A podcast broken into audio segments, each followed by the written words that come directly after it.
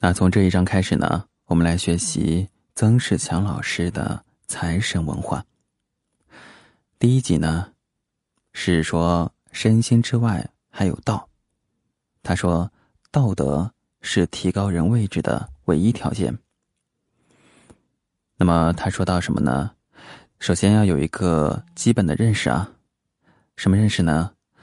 讲财神文化，主要目的呢是破除迷信。而且也不牵扯到宗教。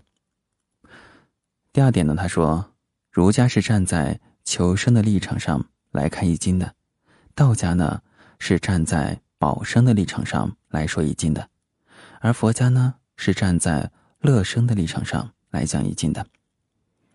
第三点呢，他说，我们除了身体健康、心理健康以外呢，还要有一个更高的东西，道德健康。第四点呢。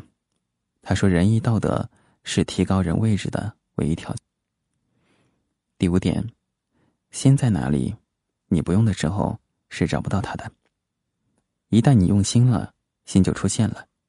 这个心呢，就是良心。所以，真正用心就是凭良心。第六点呢，现代人往往是害怕面对自己，能动不能静。编造理由骗自己。曾仕强老师说，在现代中国社会，处于一个经济飞速发展的时代，也是一个人们最渴望积累财富的时代。